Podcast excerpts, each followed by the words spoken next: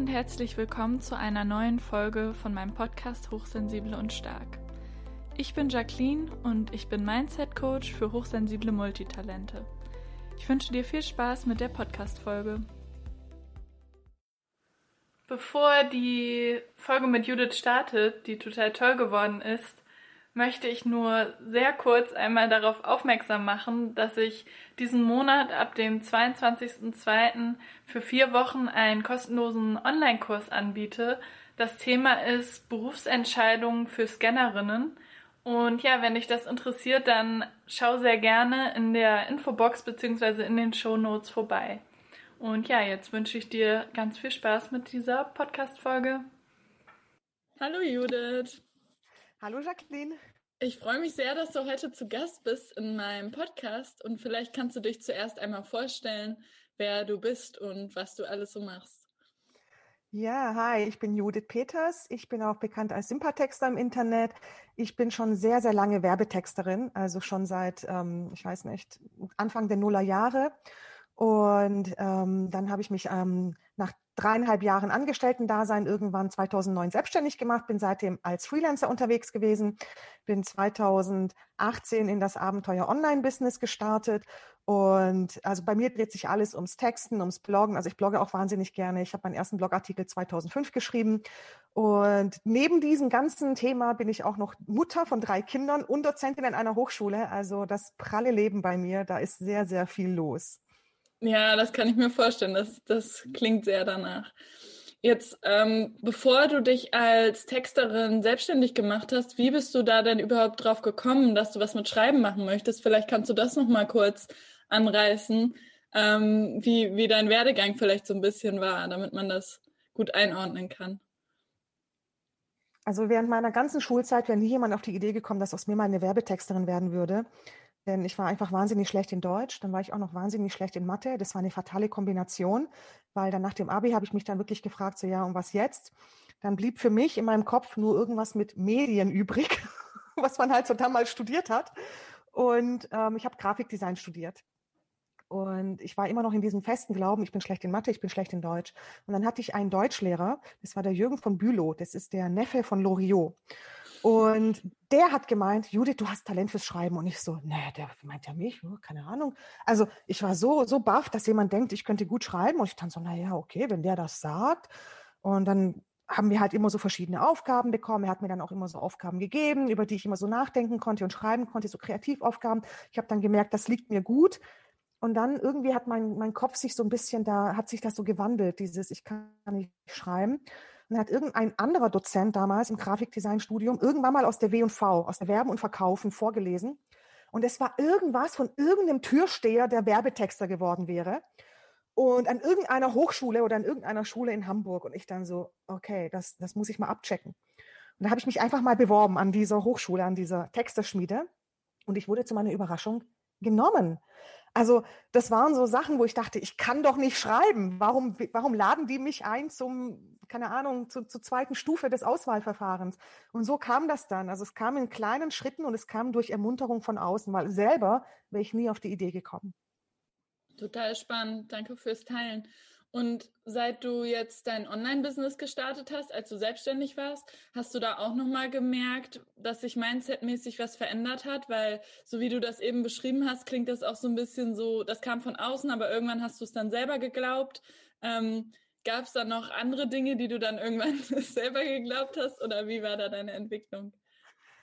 Also ich ähm, muss ja dazu sagen, wenn man selbstständig ist oder auch wenn man ein Online-Business hat, ist es ständig Arbeit am Mindset. Also es ja. ist ständige Weiterentwicklung und es ist, also ich mag das Wort zwar jetzt nicht so Persönlichkeitsentwicklung, aber im Grunde ist es das. Also ständig. Man geht ständig an seine Grenzen, die man meint zu haben. Und dann macht man einfach so einen Schritt drüber und dann merkt man, oh, da ist ja gar nichts Schlimmes passiert. Ähm, und das passiert mir ständig in meinem, in meinem Dasein jetzt als, als Online-Unternehmerin. Ganz schlimm war das beim Thema ähm, Bloggen. Ich habe 2018 meinen Blog wieder reaktiviert und ich hatte wahnsinnige Angst vor dem, was die Leute denken könnten, weil ich habe ja schon so lange nicht mehr gebloggt und soll ich das jetzt reaktivieren? Was soll mein erster Blogartikel nach so langer Zeit sein? Also diese typischen Gedanken, die sich ganz viele ja. machen. Und das war ganz schlimm, daran kann ich mich erinnern. Und dann launchen, das war auch ganz schlimm.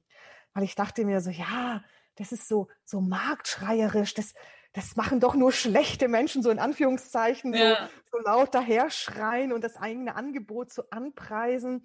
Und ich hatte wahnsinnige, wahnsinnig negative Dinge damit verknüpft und das war, hat mich wahnsinnig gehemmt. Aber irgendwann, als ich den Schritt dann gemacht habe, als ich meinen Blog reaktiviert habe, als ich angefangen habe zu launchen, habe ich dann gesehen, es ist, es ist ganz anders, als ich mir das vorgestellt habe. Es kam nichts Schlimmes bei raus.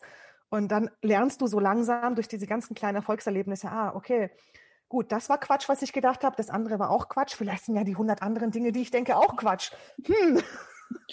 Ja. Und dann, dann war, kommt alles so ins Wanken, so diese ganzen Selbstannahmen, die man so hat. Ich habe übrigens auch festgestellt, ich bin doch tatsächlich gut in Mathe. Also das habe ich hm. auch noch festgestellt in meinem, in, in meinem Dasein dann später als Studentin. Also ganz vieles kam dann irgendwie ins Bröckeln von dem, was ich über mich selbst gedacht habe. Und das ist meiner Meinung nach in der, in der ähm, Festanstellung nicht so stark. Mhm. Bei der mhm. Festanstellung wird man nicht so getrieben, an die eigenen Grenzen zu gehen. Und ich war ja früher festangestellt. Klar, das, da habe ich auch gewisse Grenzen erlebt, aber es war trotzdem für die persönliche Weiterentwicklung eine ganz andere Hausnummer, als selbstständig zu sein. Ja, ja, bei mir war das auch in der Festanstellung so, dass ich mir oft Sachen gesucht habe, die dann halt voll in meiner Komfortzone waren. Und dann bin ich natürlich nicht so an meine Grenzen gekommen, weil ich wusste, wenn ich mich darauf bewerbe, dann kann ich das inhaltlich super und so und dann passiert das halt einfach nicht, dass man so über sich hinauswächst. Du hast ja auch viel schon auf deinem Blog über so Richtung Imposter-Syndrom und ähm, ja, Content-Angst, wie du es nennst, äh, geschrieben. Vielleicht kannst du dazu nochmal sagen, was, was ist Content-Angst? Ich habe immer gedacht, ich bin die einzige Person auf der Welt, die Content-Angst hat. Das ist die mhm. Angst davor, mit den eigenen Texten und mit der, vor allem mit der eigenen Meinung nach außen sichtbar zu werden, weil jemand könnte ja nicht meiner Meinung sein. Jemand könnte mich ja deswegen ablehnen. Jemand könnte ja irgendwie einen bösen Kommentar schreiben und dann muss ich mich für ein halbes Jahr verkriechen und weinen in der Ecke. Also das, das ist im Grunde Content-Angst, dass man sich das so ausmalt, was alles Schlimmes passieren kann, wenn man jetzt irgendwas schreibt oder postet auf Instagram oder irgendwo, was jetzt vielleicht nicht mein Frühstück ist oder mhm. was vielleicht nicht so ein 0815 Zitat ist. So, weil wenn man nämlich anfängt, Mail über sich zu schreiben, öffnet man sich. Das heißt, man, man wird verletzlicher, wenn jemand einen blöden Kommentar absetzt. Ich kann nicht sagen, dass mich das nicht trifft, aber ähm, trotzdem, also das, das ist halt Content-Angst. So diese, diese Angst, diese Angst vor Sichtbarkeit, diese Angst vor der eigenen Meinung. Und ich habe da ganz lange ganz intensiv darunter gelitten und ich fand es irgendwie immer abstrus, weil ich habe 2005 mit dem Bloggen angefangen und damals habe ich mir null Gedanken darüber gemacht, was irgendjemand denken könnte. Ich habe einfach gebloggt und geschrieben, es war mir alles scheißegal. Ich habe ähm, teilweise drei Blogartikel pro Tag geschrieben. Ich habe quasi, bevor es Instagram gab, diese Stories vorweggenommen. Also einfach so kurze Ausschnitte, kurze oder einfach mal so ein Foto und nur eine Unterschrift und das war schon ein Blogartikel. Einfach so zack, zack, zack. Und dann aber ähm, habe ich mich selbstständig gemacht 2009 und dann habe ich mein erstes Kind bekommen 2011. Und dann plötzlich hat sich das alles so geändert. Da habe ich gedacht, oh Gott, aber wenn ich was schreibe, dann kann das ja irgendwie Auswirkungen auf mein Kind haben. Und damals war die Stimmung ganz stark so, dass wir über die, dass wir über die Kinder bloggt. Entweder ist es ein Mutterblog oder mhm. du bist eine schlechte Mutter, weil du dein Kind zeigst. So, ich wollte kein Mutterblog sein, ich wollte auch keine schlechte Mutter sein. Und dann hat mich das so irgendwie so innerlich blockiert. Ich konnte nicht mehr schreiben und bloggen. Und dann kam ganz stark diese Content-Angst. Und ich, hatte, ich habe erst ganz lange später dafür ein Wort gefunden, nämlich erst 2018, als ich dann meinen Blog wieder reaktiviert habe, weil ich mir gedacht habe, sag mal, was habe ich mir da eigentlich gedacht? Was für ein Quatsch war denn das? Sag mal! Und dann habe ich das so, habe ich die Content-Ängste über den Haufen geworfen und habe dann mich, mich, mich gewagt, habe ich dann getraut, wieder zu bloggen und auch über meine Kinder zu schreiben. Und ich habe gesehen, die Welt ist nicht untergegangen. Ja. Also es ist nichts Schlimmes passiert. Ich habe auch das Gefühl, dass diese Dinge, die von außen kommen oder die man denkt, die andere Leute denken, dass das einfach jeder mal hat, bis man dann irgendwie merkt, warte mal, ist das überhaupt mein Gedanke? Sind das meine Werte? Wo kommt das überhaupt her? Und stimmt das wirklich, wenn man das dann mal ausprobiert und das wirklich macht? Ähm, ja, aber ich kenne das trotzdem auch beim, beim Veröffentlichen von einem Blogartikel oder jetzt, wo ich mein Buch geschrieben habe, man hat schon immer noch mal Zweifel und kommt dann noch mal wieder rein. Das ist wie so eine Spirale, aber dann mhm. jetzt inzwischen kann ich da super schnell wieder rausfinden und denke mir so, ja, so what? Die Leute denken eh, was sie wollen, ist doch egal. Also das kann man ja eh nicht ändern. Genau. E egal ja. wie viel man sich zeigt. Ja, halt auch für mich persönlich, ähm, ich, ich musste mich dann auch irgendwann emanzipieren von dem, was ich denke, was andere denken. Weil ja. letztendlich muss man einfach auch mal irgendwann diese, dieses Selbstbewusstsein haben, das eigene Ding durchzuziehen. Und man wird nie das eigene Ding durchziehen, wenn man immer befürchtet, jemanden auf den Schlips zu treten. Und mir war das einfach wichtiger, Dinge zu machen, die ich will, anstatt immer nur Dinge zu machen, von denen ich denke, dass andere sie wollen. Und dann wirst du irgendwann wahnsinnig, weil du wirst nie herausfinden, was andere 100 Prozent von dir wollen und was sie toll finden. Ja, genau. Und ich glaube, es ist auch als Person relativ natürlich, dass manche Leute einen sehr mögen und andere überhaupt nicht. Also auf jeden Fall habe ich immer das Gefühl, dass ich eher so bin als so nicht Fisch, nicht Fleisch. Also ähm, vielleicht gibt es auch Menschen, da denkt man, ja, die sind in Ordnung, aber wenn man eben, wie du sagst, seine Meinung schreibt und mal ein Statement schreibt oder auch irgendwas sagt, dann ist es halt so, dass manche das gut finden und andere nicht. Und da, also ich kann damit inzwischen gut leben und denke mir so, es ist doch schön, dann treffe ich auch mehr Leute, die ähm, vielleicht ein bisschen mehr so sind wie ich und mit denen ich mich dann austauschen kann über diese Themen, wie zum Beispiel, wie du gesagt hast, über Kinderschreiben. Ähm, dann gibt es vielleicht auch andere, die sich das auch trauen quasi. Ähm, du hast schon gesagt, dass du auch deine Verletzlichkeit nutzt. Würdest du auch sagen, dass du, dass du sensibel bist und dass das, ähm, ja, dass du das in deinem Business irgendwie für dich nutzen kannst? Oder was kannst du dazu sagen? Also ob ich jetzt sensibel bin, zu einem gewissen Grad, ja, ich weiß nicht zu welchem Grad. Also ich habe da nie irgendwelche Tests oder irgendwas gemacht. Also ich vermute nur, dass ich introvertiert bin und ich vermute nur, dass ich hochsensibel bin, aber ich weiß es nicht. Ähm, und ich schreibe aber ganz viel über diese Themen, die diese Menschen betreffen. Also ich schreibe ganz viel über das Thema introvertiert sein, über das Thema ähm, Imposter-Syndrom, was ja gerade oft Introvertierte haben und, und über diese ganzen Mindset-Themen, über dieses ganze Schreib-Mindset, übers Bloggen und warum wir nicht bloggen oder warum wir diese Angst haben und woher sie eigentlich herkommt. Und das sind also diese Themen und in dem, in dem Sinne nutze ich das auf jeden Fall. Und die Leute kennen mich schon mittlerweile für diese Themen. Ähm, und ich ähm, thematisiere das auch ganz stark beim Thema Newsletter, weil ich das Gefühl habe, da ist das Thema noch mal viel stärker. Also beim Thema Newsletter haben noch mal viel mehr Leute Angst als vom Bloggen. Und, und das ist auch etwas, das ich auch so ein bisschen ich möchte das so aus der Welt schaffen, so diese, diese Angst davor, weil ich die eben auch selbst sehr stark hatte. Und da ist es auch wieder ein Motor für mich. Also diese eigene Angst, diese eigene Verletzlichkeit ist dann etwas, wo ich mir denke, ja, aber was ist, wenn ich vielleicht ein Mittel finde, das, das irgendwie wegzukriegen? Wie wäre denn das? Was, wie würde das die Welt verändern? Und ich glaube, das würde für viele sehr, sehr stark die Welt verändern. Und das ist so ein Antreiber für mich. Ja, das kann ich gut verstehen. Ich glaube, es ist auch super wichtig für sich, eine Mission oder was zu haben, was irgendwie größer ist als man selbst, was, was einen quasi antreibt. Ich finde das super spannend, dass du gesagt hast, dass du nicht genau weißt, ob du sensibel oder hochsensibel oder introvertiert bist. Tatsächlich, ähm, soweit ich informiert bin, gibt es keine richtigen Tests. Es gibt halt solche Online-Tests und es gibt so Fragebögen, wo man sich einstufen kann, aber jeder stuft sich halt selber ein. Das heißt, wenn man das Gefühl hat, dass man es ist, dann ist man es quasi eigentlich. Ja, es ist halt ja. so schwierig, weil weil irgendwie, ähm, es hängt auch so ein bisschen von der Tagesform ab, finde ich. Ja. Also manchmal gibt es halt Tage, da, da möchte ich gar niemanden sehen und oder ich schon der Gedanke daran, jetzt irgendwie einen Zoom-Gruppencall zu machen, so, oh Gott, oh, das, also manchmal ist mir das alles zu viel. In einigen Tagen macht mir das gar nichts aus. Also ich glaube, ich schwanke da sehr, sehr stark zwischen diesen beiden Polen und auch mein Verhalten, das ich nach außen hin zeige. Da sagen ganz viele, du kannst nicht introvertiert sein. Jemand, der so viele Live-Videos macht oder jemand, der so präsent ist auf Social Media, der kann nicht introvertiert sein. Und ich so, wenn du wüsstest. Also. Ja. ja. Ich glaube, das ist vielleicht auch so ein bisschen so ein Trugschluss, weil ähm, man ja dann als introvertierte Person seine Energie wieder auflädt, wenn man alleine ist oder wenn man Ruhe hat. Und das heißt ja nicht, dass in dem Moment, wo man nach außen geht, man genauso lustig oder ähm, genauso Lust haben kann, mit anderen Leuten sich zu verbinden und auch Menschen gerne mag und dann eben rüberkommt wie eine extrovertierte Person. Also das denke ich auf jeden Fall immer. Ich weiß nicht, wie, ähm, wie du darüber denkst, aber ähm, ja, mir wurde auch schon öfter gesagt, dass Menschen denken, dass ich extrovertiert bin, aber äh, ich, also ich habe das früher auch selber gedacht. Ähm, und ich habe aber auch festgestellt, dass das auch daran liegt, wie man aufwächst. Und zum Beispiel bei meinen Eltern war es immer so, so eine offene Tür quasi. Jeder kann reinkommen. Es gab immer so viel Besuch. Ähm, es war irgendwie immer was los und immer viele Menschen. Und dadurch wurde ich, glaube ich, schnell und auch jung daran gewöhnt, dass ich dann einfach rede und einfach da bin und äh, irgendwie auch sozial interagiere mit den Menschen. Aber ich fand das trotzdem immer anstrengend. ja, aber ich glaube, das war äh, vielleicht ein ganz gutes Learning für mich, weil sonst ja, wäre ich jetzt, glaube ich, weniger, ja, würde weniger als extrovertiert erscheinen. Also ich habe auch mal so, so einen Persönlichkeitstest gemacht, irgendwann vor Ewigkeiten. Ich glaube, ich war noch fest angestellt.